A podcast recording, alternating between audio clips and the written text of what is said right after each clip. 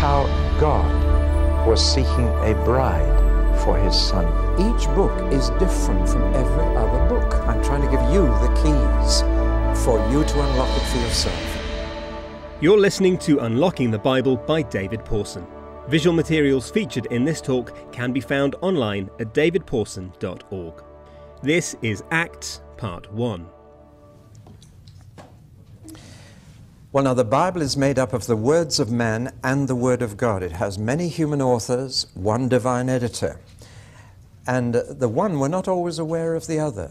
In fact, I don't think any of the authors really realized they were writing the Bible or that the Holy Spirit would put together what they were writing with so many others. Most of them were responding to an immediate need. For example, Paul's little letter to the Philemon, that's a lovely little letter. It's all about a runaway slave who came all the way from Philippi to lose himself in the metropolis of Rome and found himself friends with Paul and came to know Jesus Christ as Savior. And Paul now said, I'll have to send you back and I'll cover, you, cover it with a letter. I know your master, your Philemon. And he wrote that little letter Dear Philemon, if, uh, if your slave has pinched any money from you, I'll repay it myself. But he said, You'll find him useful now. Now, I wonder if you realize the significance of that, because the slave's name was Onesimus, which means useful. And I think it was just a nickname given by the master, but he said, Paul writes, He may have been useless to you, but now you'll find him useful. It's a very human little letter, but it's a picture of salvation. Jesus came to make us useful to God again and send us back to our Lord and Master. It's a little picture of what salvation's all about recycling people, making them useful again. But you see, that's just a little human letter, a little human letter. And most of the books of the Bible were written for a very human reason but they were also edited for a divine reason. And therefore, we can study them at these two levels. And I call them the historical and the existential level. The historical level, why was it written? What was the human reason behind it? The existential level, why is it in our Bible and why does God want us to know about this? And I'm going to approach Acts in those two ways. In this first talk, we're going to look at Acts historically. And then in the second talk, we look at it existentially and ask, why has the divine editor put it in the Bible for us? But let's ask first, why did the human author write it? What was the reason behind it? Now, Luke is the only Gentile author in the entire Bible. There are 40 different writers in the Bible, 39 of them were Jewish, Hebrew thinkers. Luke, of course, got most of his material from Hebrews, but he was a Gentile. And we need to know a little about him just to get the feel of this author. First of all, he was a doctor. That's rather important. It reveals God's sense of humor, actually. But here is this doctor. Now, medicine was fairly well advanced. You've all have heard of Hippocrates and the Hippocratic Oath. That's about 400 years before Christ. And medicine was highly developed. They had careful training. Mind you, their ideas are a bit weird. They believe that health is a matter of balancing the four bodily fluids phlegm, blood, black bile, and yellow bile. And if you got those four in balance, you were a healthy person. That's how they operated. But it did train medics to be observant, to be analytical, to be be very careful in their records and in their practice. And all this comes out in Luke's Gospel and his book of Acts, for he wrote these two volumes, and he wrote them for the same reason, indeed for the same person, as we'll see in a moment. But you get this very careful observation, very careful records, very accurate records, more accurate than any other writer in the Bible, perhaps. He's so careful to get things down as they really happened. The medical terms keep coming in, which uh, proves he was a doctor. And you get medical terms constantly. But the important thing is that God, with his sense of humor, used a doctor to describe the virgin birth to us. I think that's delightful. And to get all the details from Mary, you see, Matthew gives us Joseph's angle on Jesus' birth, and indeed Joseph's genealogy. It certainly wasn't Jesus' genealogy in Matthew, not physically, because if it had been, Jesus could never be king of the Jews because Jeconiah is in there, and Jeconiah was cursed and told by God, No son of yours will ever be on the throne of David. But that was Jesus' legal genealogy in Matthew. In Luke, we've got his physical genealogy through Mary. But Jesus was, in fact, the son of David legally through his dad and physically through his mum, and he got it twice. So he was doubly eligible. But Luke, as a doctor, talked to Mary. Uh, and so you get Mary's angle on the birth and the intimate details. You get details of Jesus' circumcision, things like the swaddling clothes. That's just diapers and nappies to you and me, but it's swaddling clothes. These little details are there. They're the kind of thing a doctor would be interested in. And also, God used this doctor to attest the healing miracles of Jesus and the early church. Isn't it interesting to get a doctor to do all that? Um, some doctors are pretty skeptical, even Christian doctors are skeptical about healing miracles, but God chose a doctor to record all these things. He was not one of the twelve. He'd never met Jesus personally, so he had to depend on eyewitnesses. But doctors are pretty good at finding things out and questioning people. Now, the second thing is he's a Gentile, a native of Antioch, which was the Paris of the ancient world. That's how it's described. It was right at the eastern end of the Mediterranean and well north of the Promised Land, and was almost certainly the far country that the prodigal went to. That's where everybody went to spend their money and to have a gay time. And it was known as a pretty immoral town. And yet, there was the first Gentile church, the first gathering of Christian believers that was entirely Gentile. So, of course, they couldn't be called Jews. What could they be called? And it was there that the nickname Christian was invented. But be it noted, the Christians didn't use that name of themselves, and I wish we could drop it. I believe it's a misleading term.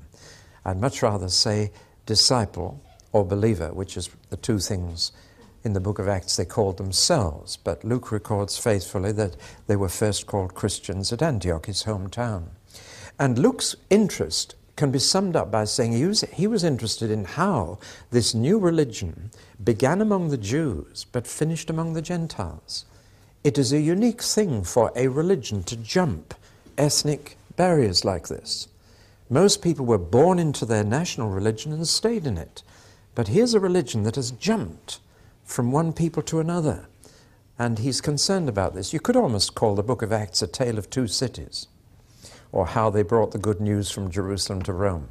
But it's from the Jewish capital to the Gentile capital. This was his interest, and he has faithfully recorded how that all happened. Now, thirdly, he was a traveler and a, a very experienced traveler. So he'd left his practice, and there are two points of interest in his travels. Number one, who he went with, and the answer is he traveled with Paul. And from time to time in the narrative of Acts, he changes to the first person plural, we. We set sail from. And he's just in his own way saying, uh, like that Welsh comedian, what's his name? I was there. Max Boyce.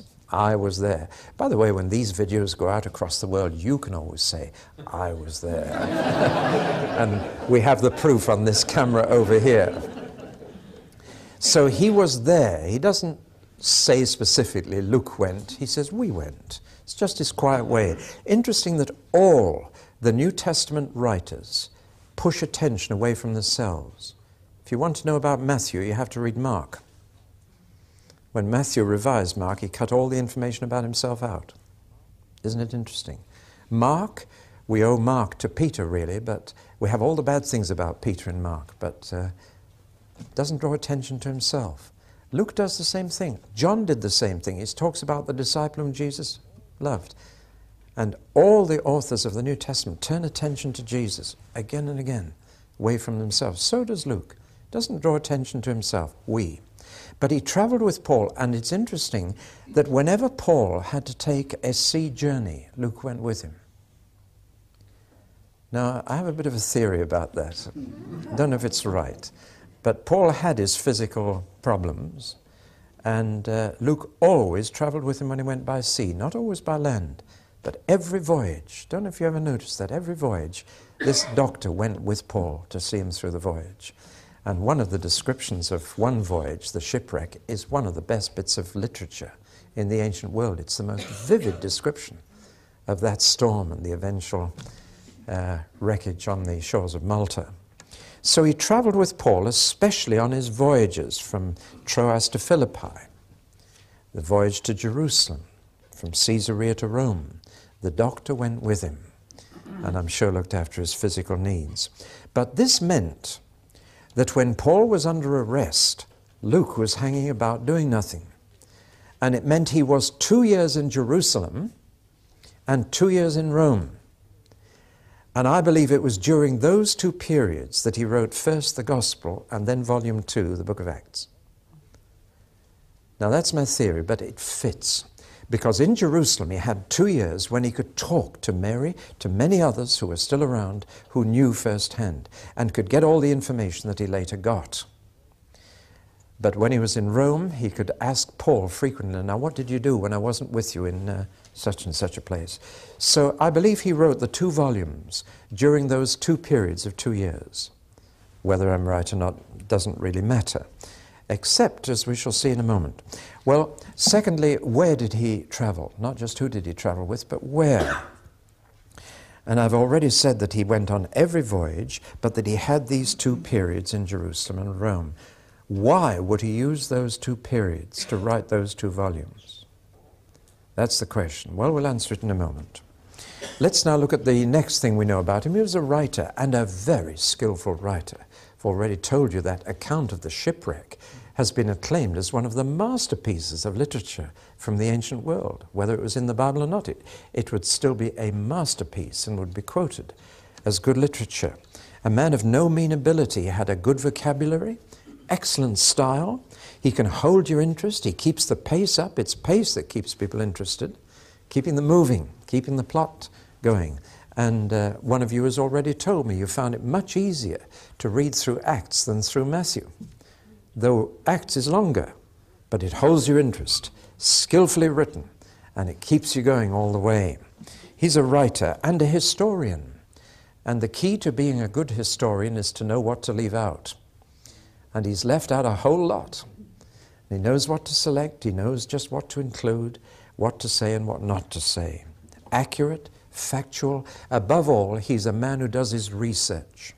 And a good writer will spend a lot of time on research before he puts pen to paper. So he's got his facts at his fingertips and he knows what he's going to say. Finally, Luke is an evangelist. No question about it that his one desire was to get folks saved. Salvation is a key word in both volumes. Comes again and again. Salvation or save runs all the way through. I hope you underline Bibles.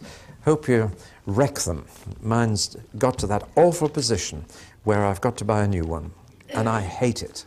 You know, it's like getting a new pair of slippers for Christmas, and by Boxing Day, you're back into the old ones. And, you know, when you underline, underline things in color.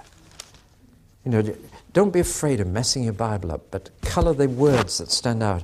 And in Luke and Acts, salvation and save keep coming out. He wants to get people saved. And he's got a particular interest as a Gentile in all flesh. In the Gospel of Luke, he quotes that um, prophecy of John the Baptist and all flesh. Well, Isaiah, but John the Baptist quotes it all flesh shall see the salvation of God. And you could say that's the theme of the Gospel of Luke. All flesh shall see the salvation of God. And all flesh includes Samaritans, Gentiles, women, the poor. Luke, in his Gospel, really directs salvation at all these different groups of people. The theme of Acts is the Holy Spirit will be poured out on all flesh on Jews, Samaritans, and to the ends of the earth. So all flesh is his interest. Here is this Jewish religion, which Luke sees is for everybody in the whole wide world. And so he sees Jesus in his gospel as the Savior of the world. But in the book of Acts, we have a, a different emphasis. He's interested in the whole inhabited earth. But in Greek, that phrase is one word, oikumene, from which we get the word ecumenical. But oikumene means the whole inhabited world, not the whole church, the whole world. And Luke is ecumenical. He wants to see salvation go to the whole world. But he knows he's not a preacher. He is a writer. And so his way of spreading the gospel is to write. Now, what's your way? God has given you a way in which you can do it. I know some artists who do it purely by cartoons. That's their way of saying it. You might find that's your way. He's been sketching me while I've been speaking. But uh, find a way to communicate. Find your way. And Luke says, My way is writing. And that's what he did, as well as being a medic to the greatest missionary. What a ministry that was. You know, Jesus said, if you give a cup of cold water to a prophet, you get a prophet's reward. That's a lovely promise, isn't it? If you help a ministry along, you get the same reward as that ministry. So we can all do something, and we can all get a big reward. But uh, Luke was the medical attendant for Paul, especially when he was overcome with seasickness. Now then, the reader. Let's come at it from another angle now. I've tried to talk about the writer, but now let's talk about the reader. And you notice I don't say readers. Luke wrote these two volumes for one man. Now that's incredible. His name is Theophilus, which means Mr. God friendly. But we'll call him Theo for short. Now, who was Theo? And why would this doctor write so much for one man? Mind you, of course, one soul is worth saving. It's worth every effort to win one person. But having said that, this is an awful lot of trouble. I think he'd spent a total of four years doing his research and writing these two volumes, all for one man. Well, it seems a little doubtful stewardship, to say the least, the time and energy involved. Who was this man?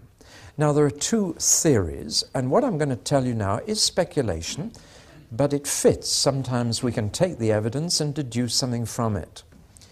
The first theory is that Theophilus is an imaginary figure. It's like we might say, I'm writing this book for the sincere inquirer. Dear Mr. Sincere Inquirer. And that Theophilus is a made up name, God friendly, to mean somebody who's interested in the faith, who's wanting to find God, who's looking for God. Well, then here's an account of how you may through Jesus. Well, that's a nice theory. I don't think it fits all the facts. I believe Theophilus was an individual, that Mr. Godfriendly really did exist. And we've got to ask why would Luke write two volumes for just one man? Must be a very good reason. And this is where we move into theory and speculation, as I've admitted, but nevertheless, was he a publisher, for example? Because then uh, he would spread all this as quickly as possible. Or was he a teacher? So did Luke see him as a very good potential convert because he was a good communicator and could spread it? Well, possible, but there's one possibility that really does fit. He is obviously a man of some importance, some public office, because he gives him a title as well as a name. He says, Most Excellent. Mr. Godfriendly. And only a few people held that title in the ancient world. And the possibility is this that he was a lawyer, even perhaps a judge, but certainly a lawyer, and that would earn that title. Now, why would Luke want to give a lawyer such a full account, first of Jesus then of Paul? The answer is he's the lawyer who's going to defend Paul at his trial in Rome. And the lawyer has said, Now, Paul, if I'm to defend you, I want a, a, full brief. I want to know about this Jesus you say you follow and how this new religion started. I want you to tell me everything that will help me in presenting your case. And I want you to give me all you can about your own life and how you've got on with Roman authorities everywhere, what you've been charged with before, what your previous trials have been about. I want to know everything I can. And I think, dear Dr. Luke said, Paul, I'll write that down for you. Leave that to me. I'll do the research. When he was in Jerusalem, he researched the life and death of Jesus. And in Rome, did all the research and writing down of Paul. Now, if this is right, it would explain so much in both volumes. To put it very simply, it explains why in both volumes the Romans are entirely sympathetic to this new religion. You never get a Roman criticizing either Jesus or Paul. And in fact, at their two trials in Jerusalem, both in the trial of Jesus and in the trial of Paul, there are three statements that they are totally innocent. Pilate three times says this man is innocent. Three times Roman authorities say Paul is innocent. We could let him go free if he hadn't appealed to Rome. Do you follow this? So that in fact, both volumes say the trouble that Christians have caused is not because of anything they do, it's because the Jews have always stirred it up, not the Romans. In Roman eyes, both Jesus and Paul were totally innocent. Now, can you see how the brief is building up? And it explains a whole lot more. For example, we call the Acts the Acts of the Apostles. It isn't at all. Two thirds of it is about Paul. And as soon as Paul is converted, everybody else disappears from the scene. And the whole thing is about Paul. You see? Peter's only mentioned to lead up to Paul. Then, as soon as Paul comes, Peter's forgotten. The whole thing is to defend Paul and say to the Roman authorities there is nothing seditious or su- subversive about this new religion. It is always sympathetic to the authorities. Paul is a Roman citizen. Jesus was innocent by Roman law. It was only because of Jewish pressure that Jesus was crucified, only because of Jewish pressure that Paul's ever got into trouble, as far as the Romans are concerned. Now, you see, the key is that in Rome, Paul was on trial in a place where the Jews could not twist the verdict. In Jerusalem, they could. But Paul is now in Rome, and the Jews can't interfere with justice. Beginning to get the feel of something?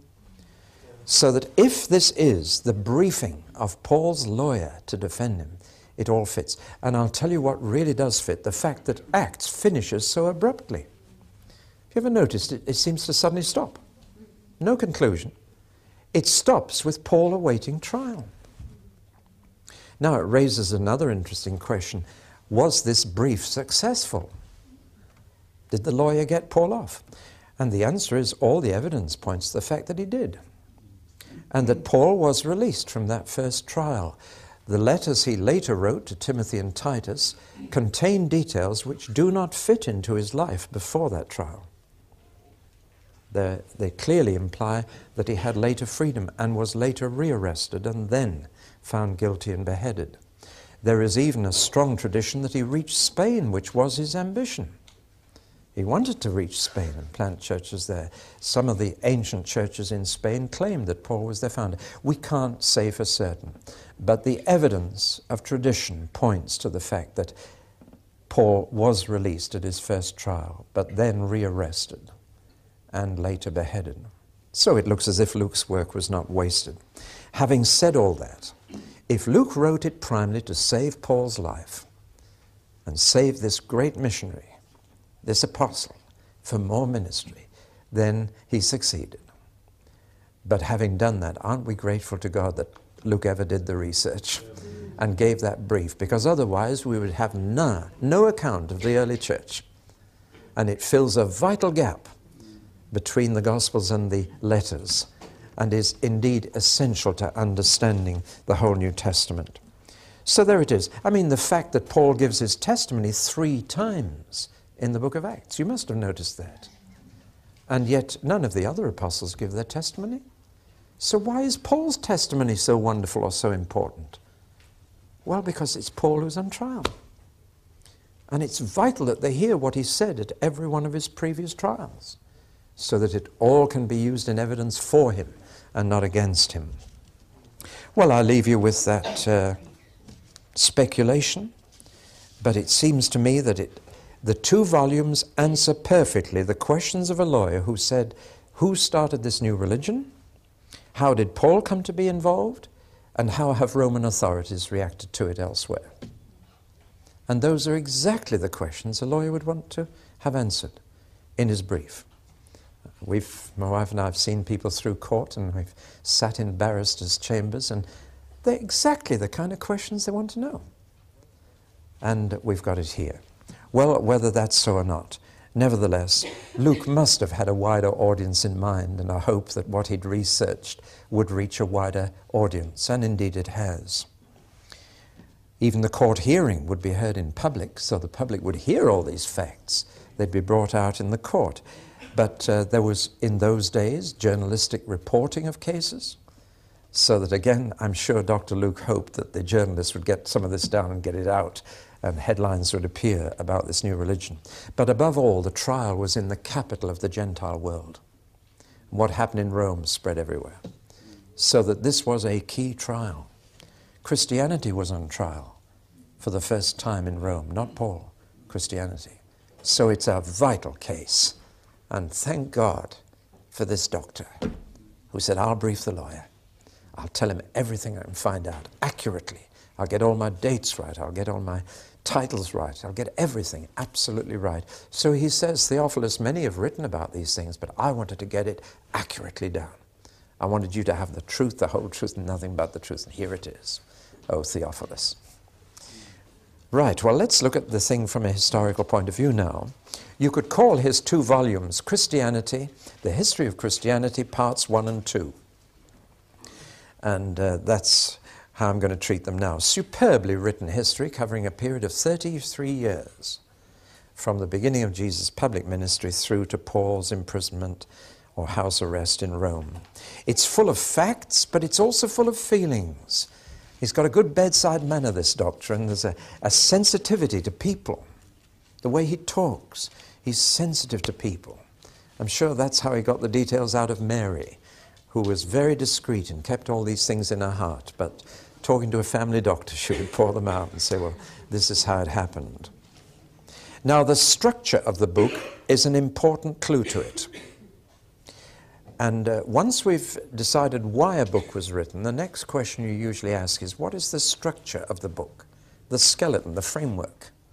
How does he build it up? Um, try and take the skin and flesh off the book. What, is the, what are the bones of it? And here we have three different theories and you can take your pick. The simplest theory is that the structure of the book of Acts is that it's in two sections, and that Peter and Paul are the heroes, and that these are the two most important characters in the history of the early church. Peter, the apostle to the Jews, and Paul, the apostle to the Gentiles. And indeed, that is a, a good division. And there is a remarkable parallel between what Luke says about Peter and what Luke says about Paul. It's almost as if Luke says, I'm going to say exactly the same thing about both of them.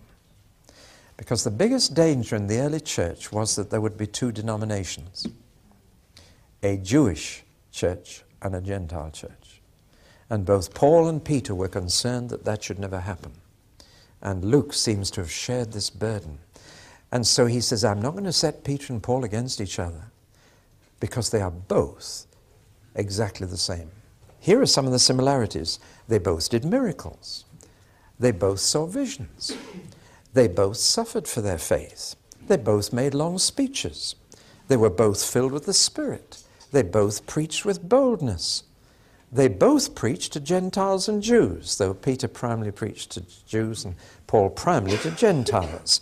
They were both imprisoned and miraculously set free. They both healed the sick. They both healed a congenital cripple. They both exorcised demons. They both had extraordinary means of healing Peter's shadow and Paul's hankies. They both raised the dead. They both declared judgment on false teachers. They both refused worship. And so I could go on. When you put them side by side, you find that Luke puts exactly the same things against Peter's name and against Paul's name. It's as much as if he's saying there's nothing to choose between them. So don't follow one or the other. Don't set them over against each other. And of course, they both died in Rome Peter and Paul, the two greatest figures in the early church. Acts of the Apostles, where are all the apostles? There are only two of them. It's the Acts of the Apostles, Peter and Paul. And so that danger in the early church of two, two denominations, the book of Acts holds them together.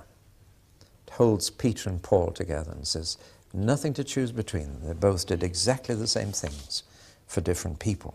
Well, that's one way of approaching the book of Acts, to divide it into two sections. First 12 chapters, Peter, second section, Paul. And you notice that Paul has the larger section. Now, that's one way. Another way is to divide it three ways geographically.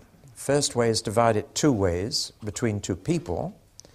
The second way is to divide it geographically between three areas. And right at the beginning of Acts, there is the statement, You shall be my witnesses, beginning in Jerusalem, Judea and Samaria, and to the uttermost parts of the earth, the ends of the earth. And it's almost as if Luke is following that order in the way he develops his theme. It's very beautifully put together. So it starts in Jerusalem, chapters 1 to 7, chapters 8 to 10 take it further into Judea and Samaria, and then it spreads from there to Europe and the ends of the earth. So that's a possible structure. But I want to take it in a little more detailed way. I've put some verse references here. And if I read you those, you would, I think, begin to understand something. Let me just try and go through them quite quickly. Acts 6 7 says this So the word of God spread, the number of disciples in Jerusalem increased rapidly, and a large number of priests became obedient to the faith. Chapter 9, verse 31 says Then the church throughout Judea, Galilee, and Samaria enjoyed a time of peace. It was strengthened and encouraged by the Holy Spirit. It grew in numbers, living in the fear of the Lord. Turn to 1224, and I read this But the word of God continued to increase and spread. 16, verse 5 reads like this. So the churches were strengthened in the faith and grew daily in numbers. And verse 20 of chapter 19 reads In this way the word of the Lord spread widely and grew in power. Now, did you notice the similarity between those? Everyone states, and the church grew. And the church grew. And the church grew. And there are altogether five of those statements through Acts. It's as if that marks the end of a section. Do you follow me? He tells us a lot of things that happened, and then he summarizes so the church grew and spread. More information, and the church grew and spread. More information, the church grew and spread. That's his real theme the growth and spread of this new religion around the Roman Empire. And when you look at what is said before each of these summaries, you find a very clear spreading ripple. And each section is a wider ripple and belongs to that wider ripple. And I think that's his basic structure. That's how he's thinking. It's as if a stone has been thrown in the pond, which is the death and resurrection of Jesus, and now the ripples. And at the end of each ripple, he just summarizes it so the church grew and spread. Then he tells us of another ripple out. The church grew and spread. It's a very clear historical approach, and I think it opens up the book of Acts very well. And this explains the selection of events. It's obvious that he hasn't told us everything. You couldn't. The world would not contain the books if everything the early church had done and said was written. So, why is he selecting what he does? He selects the key events which produce the next ripple. And every time he highlights something that suddenly spread the gospel further. Do you understand? Now, what was the first great event to spread the gospel? Day of Pentecost with all the nationalities gathered for the feast. And the stone is thrown in, the Holy Spirit comes on 120 people. In the temple, by the way, not the upper room, because they never moved. They didn't rush out preaching, they just stayed where they were, seated. Eleven of them stood up with Peter, and that's all. They didn't move. It was in the temple, the house of God, and they were there for the morning prayers at nine o'clock. They were in Solomon's porch. If you want to see the exact spot, it's where the Mosque Al Aqsa is today, on the south end of the temple area. And the Mosque Al Aqsa marks Solomon's porch where the Christians met for the prayers. Nine o'clock in the morning, in the house of God, the wind blew. And that was the stone in the pond. It was going to reach the ends. There were people from Rome and Cyrene and Libya and all over the world there. And they heard it. They said they're drunk. And Peter showed a masterly um, preacher's touch by getting up and saying, We're not drunk, the pubs aren't open yet. It's only nine o'clock in the morning. Don't get drunk at this hour. But you see, the very sign of all the different languages was the reversal of the Tower of Babel. God gave all those languages at Babel to confuse mankind. Now He's giving all the languages to draw them together and reverse Babel. Uh, somebody once told me there's no mention of tongues in the Old Testament. Of course there is. Babel was the first time that God gave different languages, but for a very different purpose. It was judgment then, now it's mercy. But that was the first stone in the pond, the first event which caused the ripples. Then, of course, uh, the widow's complaint about not getting a fair share of the food was a key event for spreading the church. Interestingly enough, what the church today would do, they'd appoint a committee of women for the catering. But the church early days was much more sensible. They appointed seven men to serve tables. And you know why they did? Because these were widows without a man. And they needed men to look after them. So they appointed seven men, but out of those seven men came Stephen. And most great Christian ministers begin as Christian servants. Paul began as a deacon looking after the funds with Barnabas. We need to remember this that those first seven men chosen to serve tables, it seemed an insignificant event, but for Luke, he could see that that was absolutely significant.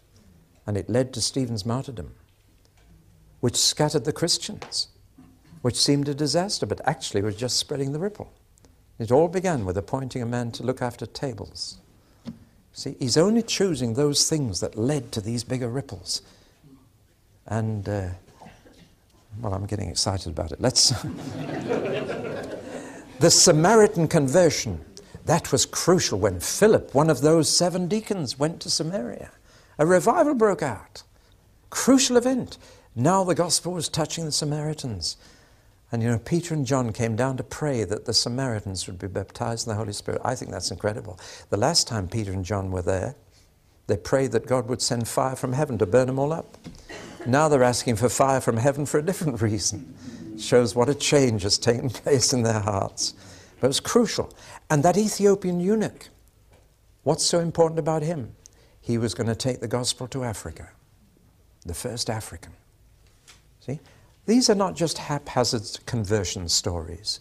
These are vital events which at the time seemed small, but looking back caused another ripple to spread out. So Luke is very careful. He doesn't tell us every conversion in the early church. There were hundreds, thousands. But he picks out those that in the light of their effect was so extraordinary.